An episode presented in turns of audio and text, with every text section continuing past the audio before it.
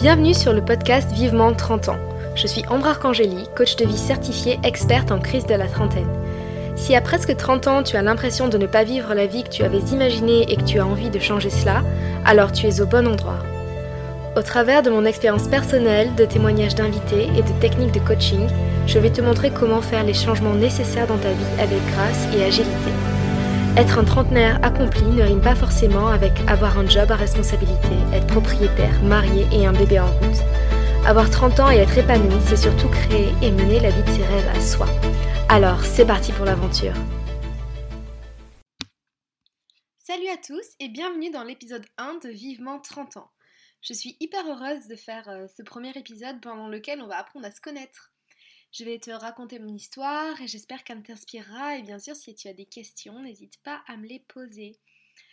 Alors, si je te dis que en 30 ans, j'ai vécu, pas juste voyagé, hein, mais bien vécu dans 9 pays différents, est-ce que tu me crois? Peut-être pas, peut-être que oui, mais c'est pourtant bien vrai. Alors, euh, ben, je suis née à Marseille en février 1993, donc j'ai bientôt 30 ans. Mon père travaille dans l'hôtellerie et fait l'ouverture d'hôtels et en tant qu'exécutif chef de cuisine un peu partout dans le monde. Et donc en fait, avec ma mère et mon petit frère, euh, durant toute notre enfance, on l'a suivi dans les différents pays dans lesquels euh, il a été, enfin, il était muté. Et donc on a fait la Serbie, le Maroc, la Tunisie, le Brésil, et on est rentré dans le sud de la France euh, vers le collège. Donc en somme, j'ai grandi à l'étranger, dans des écoles françaises, mais quand même plongée au cœur des cultures euh, qui étaient tellement différentes.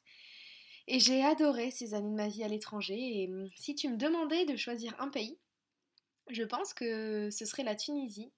En tout cas, c'est là où j'ai les meilleurs souvenirs. Euh, on vivait à l'hôtel Golden Tulip à La Marsa, qui n'était pas encore ouvert. Et donc, on avait un immense hôtel, trois gigantesques piscines, rien que pour nous, les enfants du personnel. Je me souviens d'aller dans les cuisines de l'hôtel le matin tôt et de manger les croissants qui sortaient du four. Euh, je repense aussi à mes cours d'arabe, à la citronnade fraîche en rentrant à la maison, aux vacances dans le désert à Tozeur, aux sources d'eau chaude, au thé à la menthe et au pignon, aux bambaloni de Sidi Bou Saïd, au fennec dans le désert, et oui, j'ai longtemps été fascinée par les fennecs, mais maintenant ça va mieux. J'utilise seulement ce mot maintenant pour dire euh, tu sens le fennec de temps en temps. Et j'ai d'ailleurs dû chercher pourquoi sur Google on disait ça, pauvre fennec. Euh, mais en fait, il pue vraiment. Euh, d'ailleurs, Google dit que les fennecs possèdent une glande odorante située au bout de leur queue qui peut dégager une odeur musquée lorsque le renard est effrayé. Bref, je digresse, mais en tout cas, c'est pour ça qu'on dit tu sens le fennec. de nombreuses personnes ont pu changer, que ce mode de vie justement euh, a changé tous les deux pays, tous les 2-3 ans, a pu être euh, déstabilisant, mais en fait pas du tout, vraiment pas du tout. Euh, parce que jusqu'à un certain âge, un enfant n'a pas vraiment besoin, enfin n'a besoin que de son noyau familial comme repère. Et donc je ne vivais pas ces départs comme des déracinements, je pleurais pas trop, au contraire. J'étais excitée à l'idée d'un nouveau chez nous, de découvrir une nouvelle culture, de nouveaux amis. Donc euh, déjà, je pense que j'étais plongée dans cette énergie de, l'excitation du futur, de, la nouveauté. Enfin voilà, déjà, je pense que depuis euh, que je suis petite, euh, j'ai pris ce, ce, goût en fait à, la nouveauté. Et je pense que j'ai vraiment gagné en capacité d'adaptation grâce à, à cette enfance à vadrouiller en fait. J'ai eu pendant longtemps cette bougeotte, comme mon père, à avoir envie de vivre à l'étranger. Et d'ailleurs, jusqu'à l'année dernière, je vivais à l'étranger. Mais bon, euh, pour ce qui est de la suite des événements, donc je suis revenue en France, dans le sud, pour le collège. J'ai fait mon lycée à Marseille, dans un lycée euh, jésuite, euh, très conservateur et religieux. On avait catéchisme une fois par semaine. On partait en pèlerinage tous les ans. Enfin bref, vous voyez le truc. Et alors, il faut que tu saches que j'ai pas du tout un esprit scientifique. Mais alors, pas du tout. Euh, mais on m'a quand même forcé à aller en première scientifique au lycée. Euh, ma mère me disait que ça ouvrirait plus de voies. Euh, peut-être que, que, toi aussi, tu te reconnais là-dedans. Mais bon, j'ai jamais été aussi malheureuse de toute ma vie que je te le dise. Euh, je faisais que réviser les matières comme la SVT, physique, chimie, euh, les maths. J'avais toujours 4 euh, sur 20, 10 sur 20. Et je sais pas, mon, cerveau ne comprenait pas la méthodologie. Enfin, c'était pas dans ma logique, ça faisait pas sens pour moi. Et Je t'avouerai que j'en ai beaucoup souffert. J'étais complexée, je me sentais bête, je me disais mais qu'est-ce qui va pas chez moi? Alors qu'à côté, pour les autres matières, j'étais passionnée de littérature, par les cours de français, que je révisais même pas en fait, euh, mes cours d'histoire géo, et j'avais des super notes, donc clairement j'étais pas dans la bonne filière. J'ai vraiment insisté pour passer en terminale ES euh, et avoir mon bac en fait, donc éco. Et euh, on m'avait dit que je pouvais passer en terminale ES si je m'engageais à réviser le programme d'éco pendant l'été. Chose que j'ai faite. Et à la rentrée, euh, au premier contrôle d'éco, j'ai eu une des meilleures notes de ma classe en fait. J'étais trop trop heureuse et j'avais vraiment l'impression d'être à ma place. Et euh, tout au long du lycée, j'étais à l'internat et on avait 3 ou 4 heures d'études tous les soirs après les cours. Et c'était long. c'était très très long. 4 heures devant une table, euh, peut-être une heure ou deux à faire les devoirs, mais une fois que c'était fini, ben, pas de téléphone, pas d'ordi. Et franchement, c'était dur, c'était long, mais je pense que j'ai gagné de cette expérience une grande capacité de travail et ça a stimulé plutôt ma créativité. Euh, j'adorais écrire, j'ai même écrit un recueil de poésie euh, pendant le lycée, durant ces longues heures d'études, à regarder par la fenêtre. Et peut-être que j'en parlerai dans un prochain épisode, mais en tout cas, euh, voilà, il y, avait du bon là-dedans. Et l'internat, euh, j'ai adoré, ça m'a appris la vie en communauté, ça se, passait pas très bien à la maison, donc euh, les menaces des parents, si t'es pas sage, tire à l'internat, sont devenues un peu contre-productives, vu que l'internat était un peu un moyen d'échapper à un climat qui m'étouffait, et apaiser les tensions avec mes parents aussi au final. Et donc j'ai eu mon bac avec mention, j'étais plutôt contente, mais je savais pas trop ce que je voulais faire. J'avais 17 ans. Ouais, j'ai eu le bac à 17 ans parce que en cours de route j'ai sauté une classe. Enfin bref. Donc je savais pas trop ce que je voulais faire. J'aimais bien euh, l'histoire, la géo, donc euh, je suis partie à la fac à Paris, à l'Institut catholique de Paris pour donc étudier l'histoire et les sciences politiques. Et cette année-là ne s'est pas très bien passée euh, non plus pour tout, pour tout avouer. J'avais un appartement rue de Rennes, bon, bien situé, tu me diras, une chambre de bonne de 9 mètres carrés dans laquelle je pouvais clairement remuer mon repas dans la casserole depuis les toilettes. J'étais à l'étroit, j'avais un lit, euh, une place contre un mur en pente, un demi-lit en fait, mais, en, mais un Velux avec une super vue sur Saint-Sulpice, donc ça, ça compte. J'ai bien aimé le programme de la fac d'histoire, mais j'ai rapidement compris que, à part devenir prof d'histoire, cette voie ne me mènerait pas à grand chose. Certes, euh, j'ai rencontré des gens géniaux, mais je regrette un peu de ne pas avoir profité plus de Paris. Euh, je travaillais beaucoup, mais je rentrais euh, aussi beaucoup dans le sud, car mon petit ami du lycée était en prépa à Marseille, donc je redescendais souvent. Et à la fin de l'année, j'avais envie de rentrer dans le sud et j'ai clairement réalisé que l'histoire et la géo, c'était pas pour moi.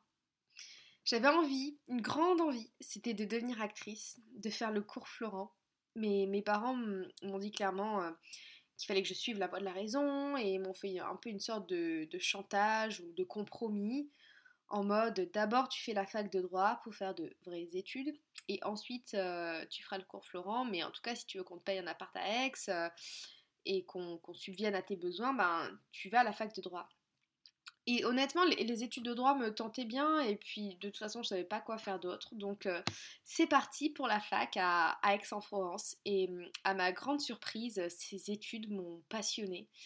Euh, j'étais passionnée par le droit, ouais, surtout par le droit comparé, le droit américain si théâtral, le droit irlandais, entremêlé de religion, le droit constitutionnel. J'avais aussi une vie sociale hyper épanouie, un super petit appart dans le centre-ville qui a accueilli euh, plein de soirées. Et euh, c'était plusieurs années hyper enrichissantes, épanouissantes, avec une grande liberté car on avait peu d'heures de cours. Et au final, j'avais décidé de devenir avocate et mon rêve était un peu de défendre la veuve et l'orphelin. Mais honnêtement, j'ai un peu déchanté après avoir fait plusieurs stages en cabinet d'avocat. C'était très administratif, euh, stressant, conflictuel, procédurier, bref. je commençais déjà à avoir des doutes euh, dès les premières années. Et puis pendant ma L2, donc deuxième année de droit, il s'est passé quelque chose. Quelque chose d'assez traumatisant. Et je peux dire que ça a été comme un premier réveil, une première prise de conscience dans tout ce cheminement de trouver ma voie et qui je voulais être. En fait, ce qui s'est passé, c'est pendant mes révisions de partiel du deuxième semestre de L2, c'était en mai, j'étais chez mes grands-parents, je révisais. Puis vers 20h, j'ai fait une pause. Je, voulais regarder Colanta. Et ce qui s'est passé, c'est que j'ai failli mourir. Euh, je pense que je ferai un épisode de podcast pour parler de, cet événement car il y a trop de choses à raconter dessus et de parler plus études, des événements marquants comme ça qui m'ont fait un peu prendre conscience. Mais en gros, donc pendant ces révisions, il y a quelqu'un qui m'a tiré dessus, euh, accidentellement bien sûr. Euh, il m'a loupé, je suis en pleine forme, je n'ai rien eu physiquement, mais j'ai été clairement traumatisée. Et hum, cet événement qui est lointain maintenant, euh, ça a été, euh, certes sur le coup horrible, hein, mais ça a été un peu un wake-up call, un, réveil, un signe comme quoi il fallait que je me réveille euh, parce que je partais dans la mauvaise direction. Mais bien sûr, tout ça, je l'ai compris que, que, plus tard, que plusieurs années plus tard. Et en tout cas, c'est comme ça que je l'ai réinterprété. Et j'ai commencé à ce moment-là à me poser des questions sur ce que je voulais vraiment faire de ma vie, vu que bah, elle avait failli être euh, prise en fait, et comment utiliser ce temps précieux. Euh, je sais pas si toi ça t'est déjà arrivé aussi d'avoir frôlé la mort comme ça, mais euh, voilà, on, reconsidère les choses. Mais bref, j'étais jeune, j'y ai pas plus prêté attention que ça. J'ai aimé le droit, j'avais encore le temps de décider. Et puis voilà, au final j'avais été prise en Erasmus, donc j'ai je me suis pas plus attardée euh, que ça sur ces questionnements. Et je suis partie en Irlande, du coup, euh, pour faire ma troisième année. Et ça s'est bien passé scolairement, j'ai bien aimé le pays, j'avais des colocs un peu fous qui ont un peu gâché l'expérience. J'ai bien aimé Dublin, mais pas des masses non plus, il pleuvait trop et clairement il faisait trop froid, donc voilà, je vais pas m'étendre euh, sur cette année à Dublin. Mais en tout cas, c'était plutôt au retour là que les choses ont commencé à se dessiner. Donc parce que euh, au retour, il a fallu choisir un master. Et là, euh, se poser la question, euh, est-ce que je pars en master, genre droit des affaires, entreprise en difficulté, qui allait m'assurer un travail, mais qui me barbait déjà, ou est-ce que je ferais pas autre chose qui me plairait plus? Et c'était un peu un moment charnière parce que je voulais pas quitter mes études de droit qui me passionnaient, mais en même temps je ne voulais plus être avocate j'étais un peu dans une impasse euh, parce que je savais pas non plus ce que je voulais faire à la place. Et hum, ce qui s'est passé, c'est que en parallèle de mes études, en fait, le week-end, je travaillais au Château Lacoste. Euh, donc pour ceux qui connaissent euh, le sud de la France, le Château Lacoste, c'est un vignoble, vignoble centre d'art contemporain dans lequel on retrouve des œuvres de Louise Bourgeois, des pièces architecturales de Tadao Ando, de Ai Weiwei. Euh, les chais de vinification sont de Jean Nouvel. Enfin bref, c'est un paradis pour les amateurs d'art. Et étant moi-même passionnée par l'art, euh, notamment la peinture et la sculpture, c'était le job étudiant de rêve. Et dans un coin de ma tête, euh, j'ai une croyance. J'avais une croyance, enfin je l'ai toujours. Je ne sais pas si c'est une croyance héritée de... Enfin, je, ne sais plus de qui j'ai hérité cette croyance, d'un prof, d'un TEDx, euh, quelqu'un, d'un proche, je sais pas, mais en tout cas, j'ai toujours euh, la ferme conviction que quand on fait quelque chose qui nous passionne, on ne peut qu'exceller et être heureux. Euh, d'abord parce que si on aime ce qu'on fait, on n'a pas l'impression de vraiment travailler, et ça c'est une, idée qui me plaît. Mais surtout que quand on s'intéresse à quelque chose, euh, qu'on s'y plonge par plaisir et non par obligation, devenir experte en la matière devient très facile. Et devenir la meilleure en la matière devient très facile. C'est un jeu en fait. Et à ce moment-là, au moment du choix du master, ça a été un peu une révélation. Il fallait que j'allie le droit et l'art. Et évidemment, je ne savais pas exactement vers quoi cette voie allait me mener, mais je savais que si j'alliais ces, deux hum, sujet euh, qui me passionnait, j'allais être heureuse. Et j'avais, j'avais envie de faire confiance à mon intuition et voilà, à 21 ans, j'avais envie de faire les choses que mon cœur me disait de faire. Donc euh, je, me suis inscrite en, je me suis inscrite en master euh, droit de la culture et des médias. et honnêtement, j'ai adoré ce master. on parlait du droit de l'art, d'histoire de l'art, de propriété intellectuelle, de l'organisation d'événements culturels. Et honnêtement, je, kiffais, je kiffais, je kiffais, mais, mais je savais pas du tout vers quoi ça allait me mener. Et hum, à la fin de ce premier semestre de Master 1, il s'est passé quelque chose, encore une autre chose. Et donc, que, que, que, je t'explique, on devait être début décembre. J'avais mon dernier devoir le samedi matin, et puis c'était les vacances. Enfin, pas vraiment les vacances, parce qu'on devait préparer les partiels de janvier, mais je me souviens de ce samedi-là, le devoir se passe bien, et le soir, j'avais une soirée avec des amis. Et donc, euh, après la soirée, je rentre me coucher et le lendemain, en me réveillant, je me sens toute bizarre. Euh, j'ai l'impression que mon corps ne répondait plus vraiment. Je me suis dit que je devais être peut-être encore un peu saoule de la veille, euh, que j'allais avoir mes règles ou que j'allais juste passer la journée au lit pour me reposer du coup. Et la journée passe, je me sens complètement léthargique. J'essaie de regarder un film, mais j'arrive même plus à suivre. Je suis en mi-sommeil sans vraiment arriver à dormir. Et vraiment, c'est la panique. Je me dis, mais, mais qu'est-ce qui m'arrive? Qu'est-ce qui arrive à mon corps? Pourquoi est-ce que toute l'énergie est en train de, partir en fait? Il faut dire qu'à ce moment-là, j'étais un peu surmenée. Euh, je préparais le 4 Trophy avec un pote, je donnais des cours d'anglais, je travaillais au château Lacoste, je faisais la fête, je révisais pour mes cours à la fac. Je courais partout et mon attention et mon énergie étaient complètement éparpillées de partout. Et euh, au bout de quelques jours, euh, mon énergie n'était toujours pas revenue. Enfin, je me sentais complètement vidée, la tête qui tournait, même pas l'énergie de me faire à manger, et c'était un effort surhumain d'aller aux toilettes. J'avais comme l'impression, c'était trop bizarre, de, flotter, de plus sentir le sol sur mes pieds quand je marchais, enfin sous mes pieds quand je marchais. Et vraiment, je commençais à paniquer. Je me disais que j'allais mourir, car c'était vraiment cette sensation que toute mon énergie était en train de partir et ne reviendrait pas, enfin elle ne, revenait pas et j'avais peur qu'elle ne revienne jamais. Et du coup j'ai décidé d'aller chez le médecin. Je lui ai expliqué ma situation euh, et en 10 minutes elle m'a diagnostiqué un burn-out et elle m'a prescrit caché euh, antidépresseurs, l'exomil, enfin bref je sais plus quoi exactement mais j'avais 22 ans. Je suis sortie de chez ce médecin complètement abasourdie. Euh, moi en burn-out à 22 ans, diagnostiquée en 10 minutes, euh, maintenant sous cachet, euh, même pas, elle m'a conseillé d'aller voir une psy, de me faire suivre, enfin bref.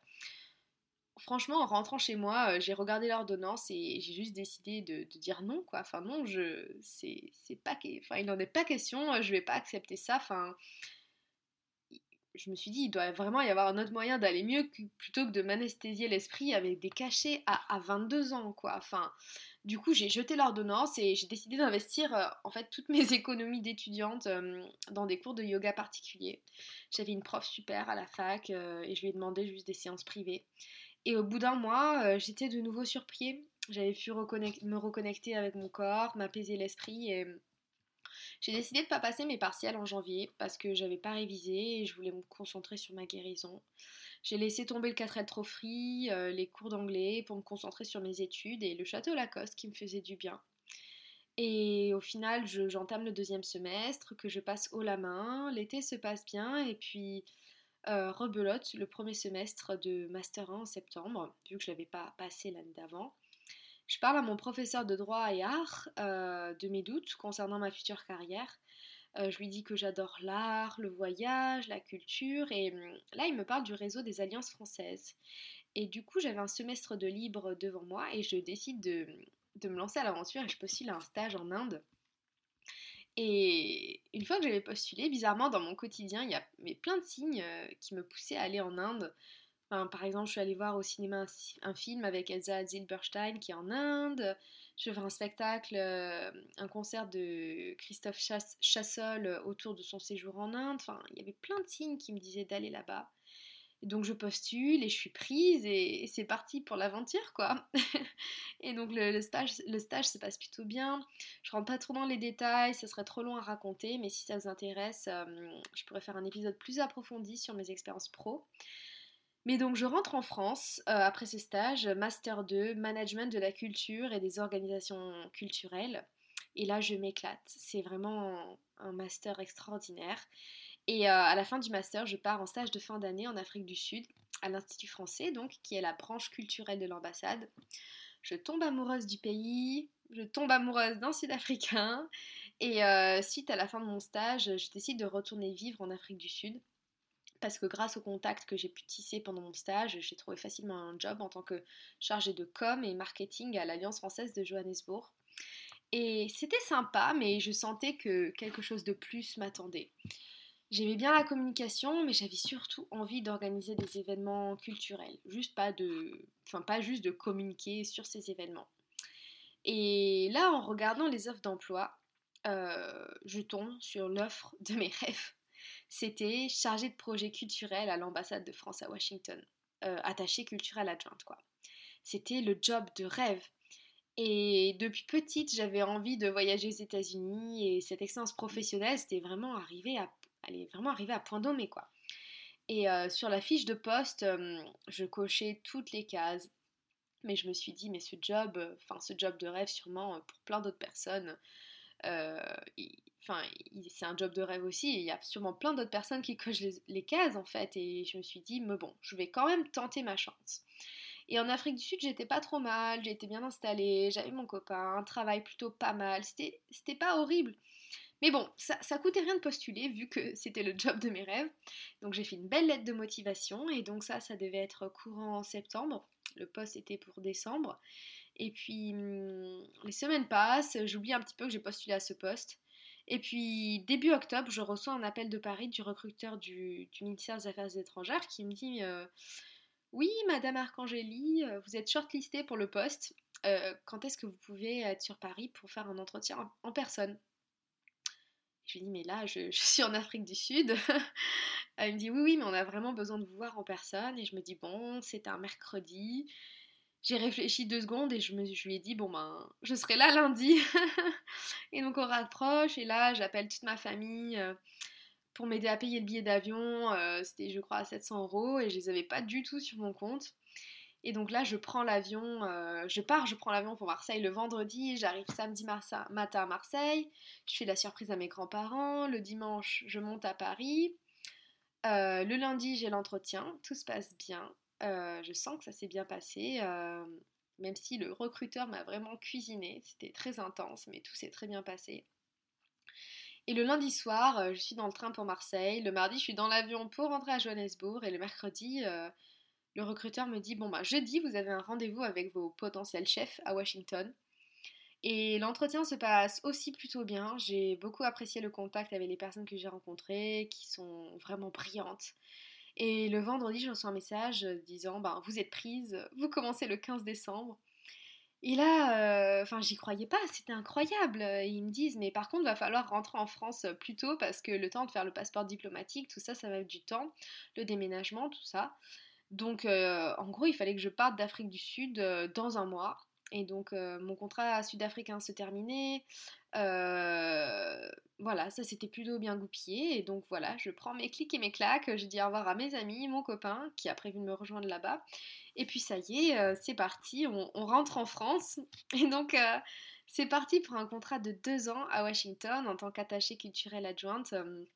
Et donc la première année était absolument incroyable. J'étais en charge de la culture et donc on a organisé des concerts, des expos, des soirées cinéma on collaborait avec les musées nationaux de Washington pour faire venir des expos en France. C'était incroyable. J'étais invitée à des événements magiques euh, et prestigieux euh, chez les autres ambassades ou organisés par des centres culturels américains. Et au-delà de mon travail, j'ai adoré la ville de Washington. Euh, enfin, si vous ne connaissez pas, vraiment, je vous conseille d'y aller. C'est une ville extraordinaire, grandiose, vraiment grandiose. D'ailleurs, j'ai super hâte d'y retourner. Je ne sais pas quand, mais j'aimerais bien y retourner peut-être l'année prochaine. Enfin bref, on y va. Euh, on, verra. et donc la première année géniale. Euh, et ce qui se passe, c'est que la deuxième année, enfin à la rentrée de septembre, ma boss m'annonce qu'elle est euh, enceinte et que du coup, au lieu d'engager un remplaçant pour les six mois pendant lesquels elle sera absente, elle me demande si je serais prête à la remplacer moi. Et donc elle, elle partait en mars. Je me suis dit de septembre à mars, on a encore le temps, on va faire une super passation. On va tout programmer pour le reste de l'année pour que tout se passe bien jusqu'en septembre de l'année d'après, le temps que son remplaçant arrive. Et donc en mars, trois jours avant qu'elle parte, euh, tout est bien euh, goupillé pour le reste de l'année. Et là, bam, Covid, Covid, lockdown, confinement. Et donc tous les plans de l'année sont annulés, vu qu'on ne peut plus faire d'événements culturels et donc on travaille tous depuis la maison. Euh, c'était un grand challenge parce qu'il y a eu à tout repenser, à tout renégocier avec les partenaires. Enfin, c'était quelques mois vraiment très intenses, mais personnellement, j'ai apprécié travailler de la maison, avoir tout ce temps libre pour me reconnecter avec moi-même. Et je pense que c'est cette situation de Covid qui a été le catalyseur de ma, crise de, la trentaine. Je ferai un épisode sur euh, les liens entre Covid et l'explosion des reconversions et crise de la trentaine et autres désirs de transition euh, chez les jeunes de notre âge ultérieurement. J'ai fait beaucoup de yoga, de piano, enfin c'était vraiment extraordinaire comme moment. J'ai beaucoup médité le matin, le soir, j'en avais très besoin. Et même si j'aimais bien mon travail, là en soi, la substance du travail, donc les événements culturels, euh, il n'était plus, vu qu'on ne pouvait plus en faire à l'ambassade et accueillir du public. Et je commençais déjà à me poser des questions. C'était bientôt la fin de mon contrat. Hum, une partie de moi avait envie de continuer dans cette voie, vu que, qu'enfin j'avais plein de portes qui allaient s'ouvrir, mais hum, une autre partie de moi commençait à se poser des questions. Et là, les doutes ont commencé. Et plus je méditais, et plus j'avais une voix euh, en moi qui me disait euh, il faut que tu fasses autre chose, il y a autre chose qui t'attend. C'est bon, t'as fait le tour là. Et c'est vrai que j'avais un peu l'impression d'avoir fait le tour. Au final, entre l'Inde, l'Afrique du Sud, les États-Unis, euh, l'ambassade, l'Institut français, les alliances françaises, enfin, en tout cas, le tour de la diplomatie culturelle et hum, tous les postes que je voyais pour la suite étaient sympas, mais je sentais qu'ils n'allaient pas être aussi extraordinaires que ce poste à Washington et j'avais aussi cette impression d'être arrivée à la fin d'un cycle en fait. Euh, et c'était une période très très inconfortable. Avec du recul, maintenant je me dis que j'avais surtout eu l'impression d'avoir prouvé à la société, à mes parents, euh, à tout le monde que, je pouvais réussir quelque part, que je pouvais avoir un travail prestigieux à 28 ans, euh, gagner bien ma vie, avoir des responsabilités, que j'avais comme coché la case euh, rendre ses parents fiers et que maintenant la liberté était mienne euh, car je pouvais en faire faire ce que je voulais sans vouloir, euh, sans avoir à impressionner personne. Et donc là, clairement, je sentais la phase de transition arriver de plein fouet. Et c'est pas que j'étais malheureuse dans ma vie, au contraire, j'étais plutôt satisfaite. J'habitais dans un super appart, j'avais un travail dans lequel ça se passait bien, j'étais reconnue pour ce que je faisais appréciée par mes collègues et ma hiérarchie. Enfin bref, j'avais des super collègues, je travaillais avec des gens euh, brillants. Bon, ça n'allait pas très bien avec mon copain, mais bon, c'était pas si terrible. Bref, ça allait, j'étais en forme. Et j'avais clairement tout pour être heureuse sur le papier. Et sincèrement, je pense que c'est difficile de quitter une vie, d'être en transition et de vouloir quitter cette vie quand on n'est pas euh, terriblement malheureuse, quand on n'est pas très bien, euh, mais juste assez pour ne plus vouloir cette vie. C'est comme si tu as envie de quitter un travail dans lequel t'es pas bien payé, que ton boss il est pas cool. Euh, oui, certes, la, décision de partir est, dure, mais tu auras moins de remords à quitter ton travail. Tu as des vraies raisons, tu, auras moins peur des regrets parce que tu sais que ce que tu quittes est négatif. Mais quand tu as envie de quitter ton travail juste parce que t'es pas bien, parce que tu te sens pas vraiment épanoui, et pas parce qu'il y a des raisons euh, tangibles, c'est beaucoup plus compliqué de parler rationnellement, de prendre des décisions rationnelles, euh, parce que sur le papier, ben, en fait, on a tout pour être heureux. Et ça, c'était euh, une situation très difficile à naviguer. Et donc des sentiments vraiment inconfortables ont commencé à pointer le bout de leur nez. Comme quoi j'allais vivre une transition de vie avec des doutes, cet inconfort. Et je pense sincèrement que c'est principalement grâce à la méditation que j'ai réussi à rentrer en contact avec moi-même j'ai pu entrer en contact et écouter les conseils de cette petite voix qu'on a tous dans notre tête, que souvent on a envie d'ignorer parce que c'est la voix qui nous pousse à faire des choses inconfortables. Mais bref, cette petite voix, elle était tellement devenue forte en fait, une voix tonitruante, que j'arrive même plus à l'ignorer, tout simplement. Et à la fin de mes deux ans à Washington, euh, soit j'arrêtais tout, euh, soit je repartais dans un autre pays pour un nouveau contrat, euh, c'est vrai que j'ai postulé à quelques offres dans le réseau culturel français par sécurité pour me rassurer. Alors je pense que consciemment ou inconsciemment, je sais pas, c'était des offres qui n'étaient pas faites pour moi. Et ne pas avoir été retenue pour ces postes, au début, ça a été un peu compliqué car ça me poussait encore plus vers la décision de, quitter la diplomatie culturelle. Je pense que si j'avais continué à postuler, j'aurais eu un autre poste, mais là, c'était des signes en fait. Et, je voyais ces rejets un peu comme une bénédiction quelque part parce que je savais qu'au fond de moi, ce pas, pas vers là que. Enfin, ce n'est pas là-bas que je voulais retourner, que c'était la solution facilitée, que de rester dans le réseau culturel parce que c'est là où j'avais de l'expérience, des contacts, mes diplômes. C'était vraiment euh, la voie de la facilité en fait. Et j'ai vécu ces rejets comme des redirections. Je ne me considère plus rejetée, mais redirigée, car changer de vie était vraiment la chose qu'il me fallait à ce moment-là. Et j'ai préféré ne pas m'obstiner et de suivre mon intuition, encore une fois, qui me disait de, rentrer en France. Et comme je vous disais, je sentais qu'il y avait vraiment quelque chose, quelque chose d'autre en fait, qui m'attendait. Et donc je suis rentrée en France en janvier 2021. Euh, et c'est là qu'a commencé un petit peu ma nuit noire euh, de l'âme, comme on appelle Dark Night of the Soul. J'avais presque 28 ans, et donc je suis rentrée en France, euh, vivre chez mes parents. J'avais plus de travail, plus trop d'amis dans le sud de la France, parce que tout le monde est parti à Paris, à l'étranger ou ailleurs. Je savais plus trop ce que je voulais faire de ma vie. dans mon couple, ça allait très mal. on était à distance et donc c'est comme si un peu ma vie elle partait en miettes quoi, en lambeaux à 28 ans. Et à ce moment-là, je savais plus non plus qui j'étais. Euh, honnêtement, je me supportais plus. Je voulais comme euh, divorcer de moi ou me séparer de moi-même. Enfin, j'étais hypersensible, pleine de peur, d'insécurité, de complexes. J'étais déjà un peu amère de la vie.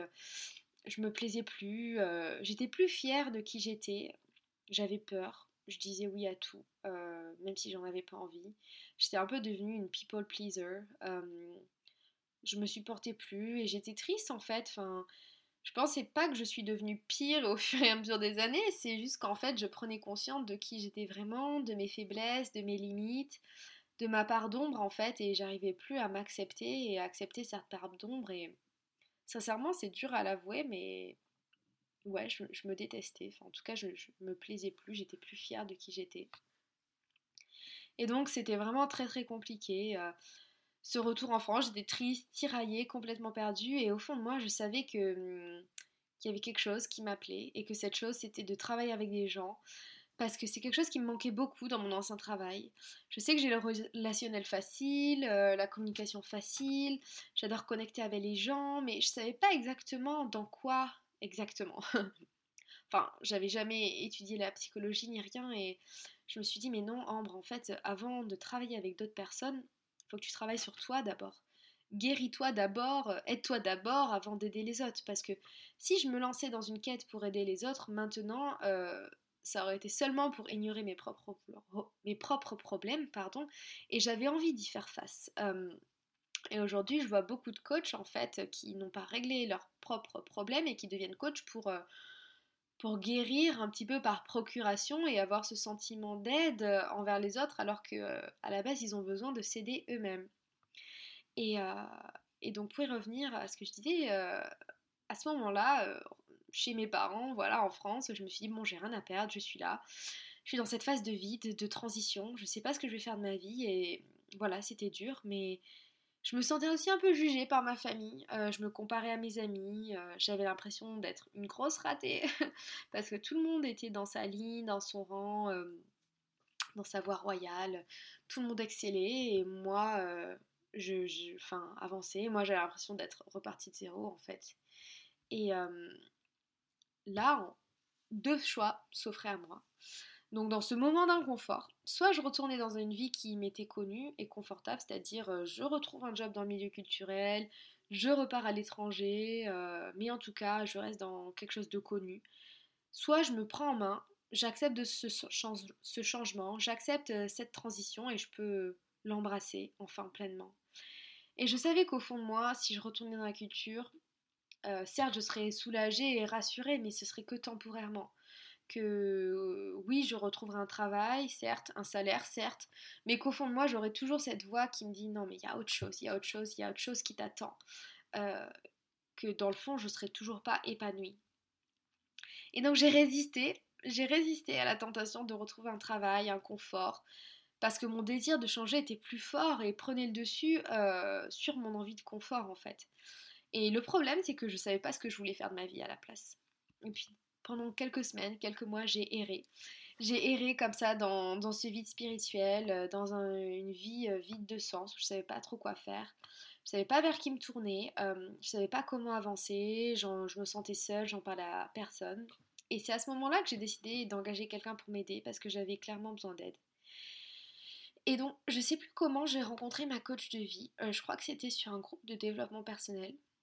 Enfin bref, je me suis dit c'est exactement la personne qu'il me faut en fait. je, je fais maintenant et je me suis dit mais soit je prends ma vie en main et je, je décide d'aller au bout de cette quête, de la quête de qui je suis, de faire ce travail de guérison et de retrouver le, de trouver en fait le vrai sens de ma vie, ou en tout cas je décide de, du vrai sens de ma vie. Euh, soit je fais pas ce travail et dans six mois je serai toujours au même endroit et au final ce serait six mois de, de vie perdue. Et donc je savais que c'était une opportunité.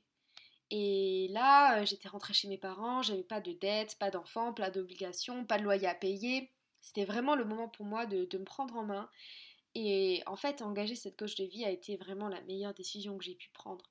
Alors certes, c'était inconfortable euh, parce que j'avais jamais engagé de coach de vie et engager une coach de vie, au final, c'était avouer aussi que j'avais besoin d'aide, c'était mettre l'orgueil de côté, euh, car ma peur de rester bloquée, ma peur de pas changer, elle était plus forte que mon orgueil et, et donc c'est pour ça que j'ai décidé de prendre cette décision.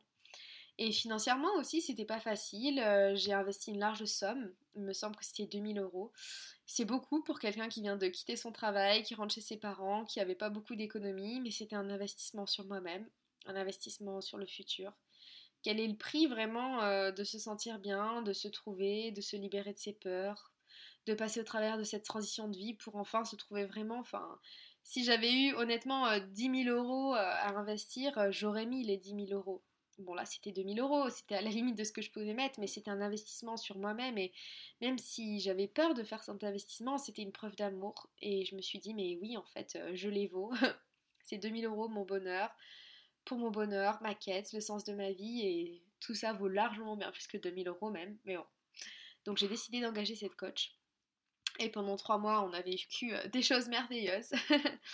Euh, je suis vraiment passée par plusieurs phases où j'ai appris à, me connaître, à guérir mes traumatismes, je me suis libérée de mes pensées limitantes. J'ai trouvé ma voie et j'ai mis en place les choses que je voulais faire.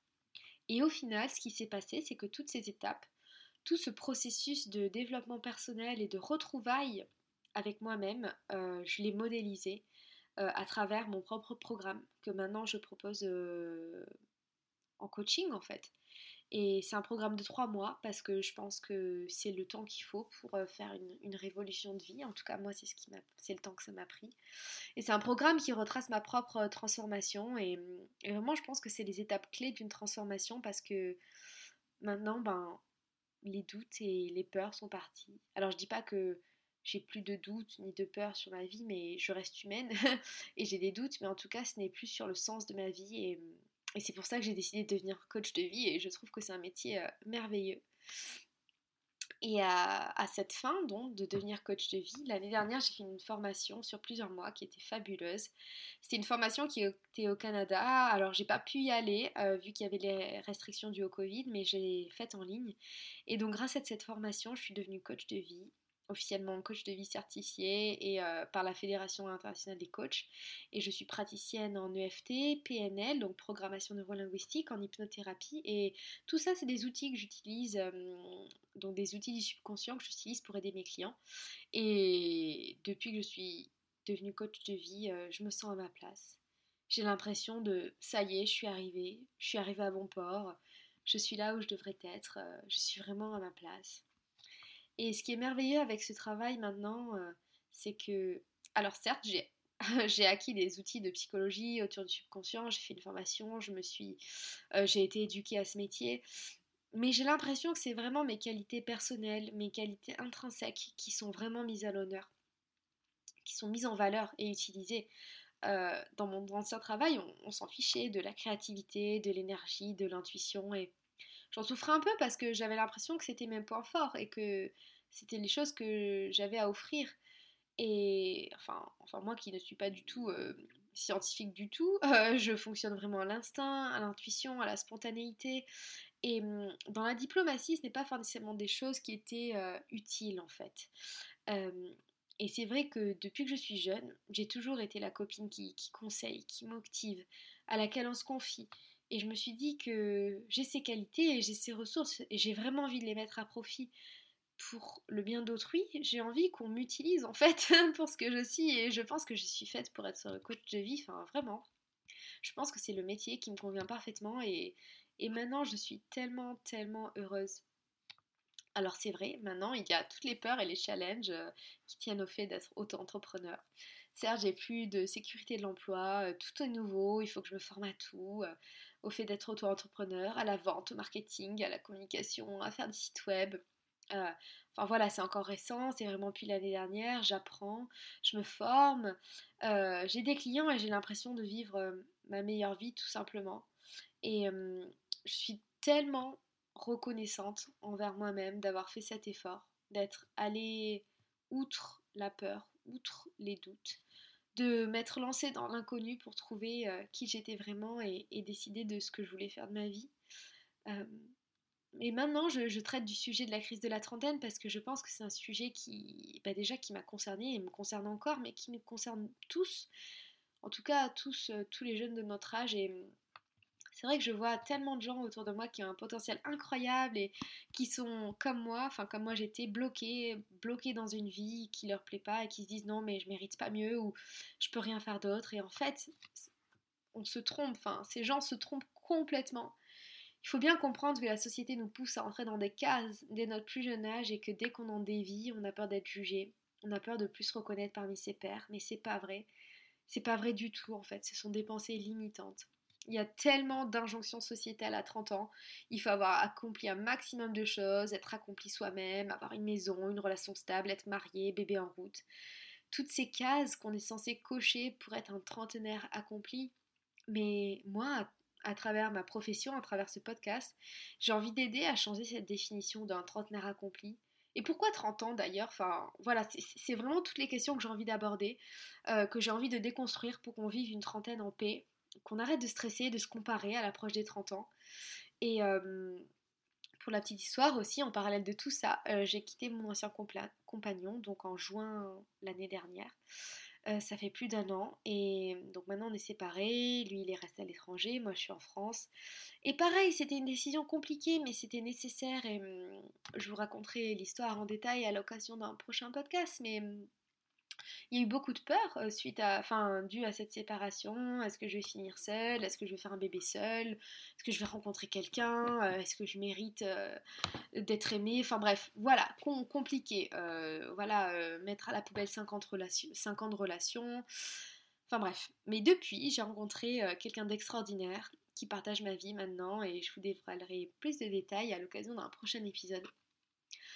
En tout cas, tout ça pour dire que la vie n'est pas linéaire, que tout n'est pas écrit, euh, que c'est à toi, euh, que c'est à toi d'écrire les chapitres de ta vie. Et ça, c'est quelque chose qu'il est important que tu comprennes, que rien n'est figé.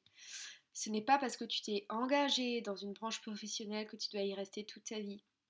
Ce n'est pas parce que tu es dans une relation euh, depuis des années, que tu as bientôt 30 ans, que tu ne peux pas en sortir, en partir. voilà, quand, quand j'ai quitté mon ex et que je me suis dit mais je vais finir seule, je vais avoir des enfants seule, ben voilà, c'était pas vrai en fait. Euh, enfin, j'ai rencontré quelqu'un. Et puis même si ça n'avait pas été le cas, j'étais prête à être seule plutôt que dans une relation qui me convenait plus. Et non, tout n'est pas figé. Et j'espère qu'en écoutant mon histoire, qu'en écoutant ce podcast, tu vas être inspiré, toi aussi, à faire les changements de vie nécessaires. Et je t'invite à m'écrire, à m'envoyer un message si tu as envie d'en discuter de vive voix. Et donc tu peux m'écrire à l'adresse contact ou sur Instagram, at, at, enfin, at sirène.ambre, S-E-R-E-N.A-M-B-R-E. E. Bon, je me suis pas mal dévoilée dans ce podcast. J'espère que ça t'a plu et si tu as des questions, que tu as envie qu'on aborde d'autres sujets, n'hésite pas à m'écrire et hum, je développerai dans tous les cas tous les autres sujets annexes dans des épisodes ultérieurement. A très vite sur Vivement 30 ans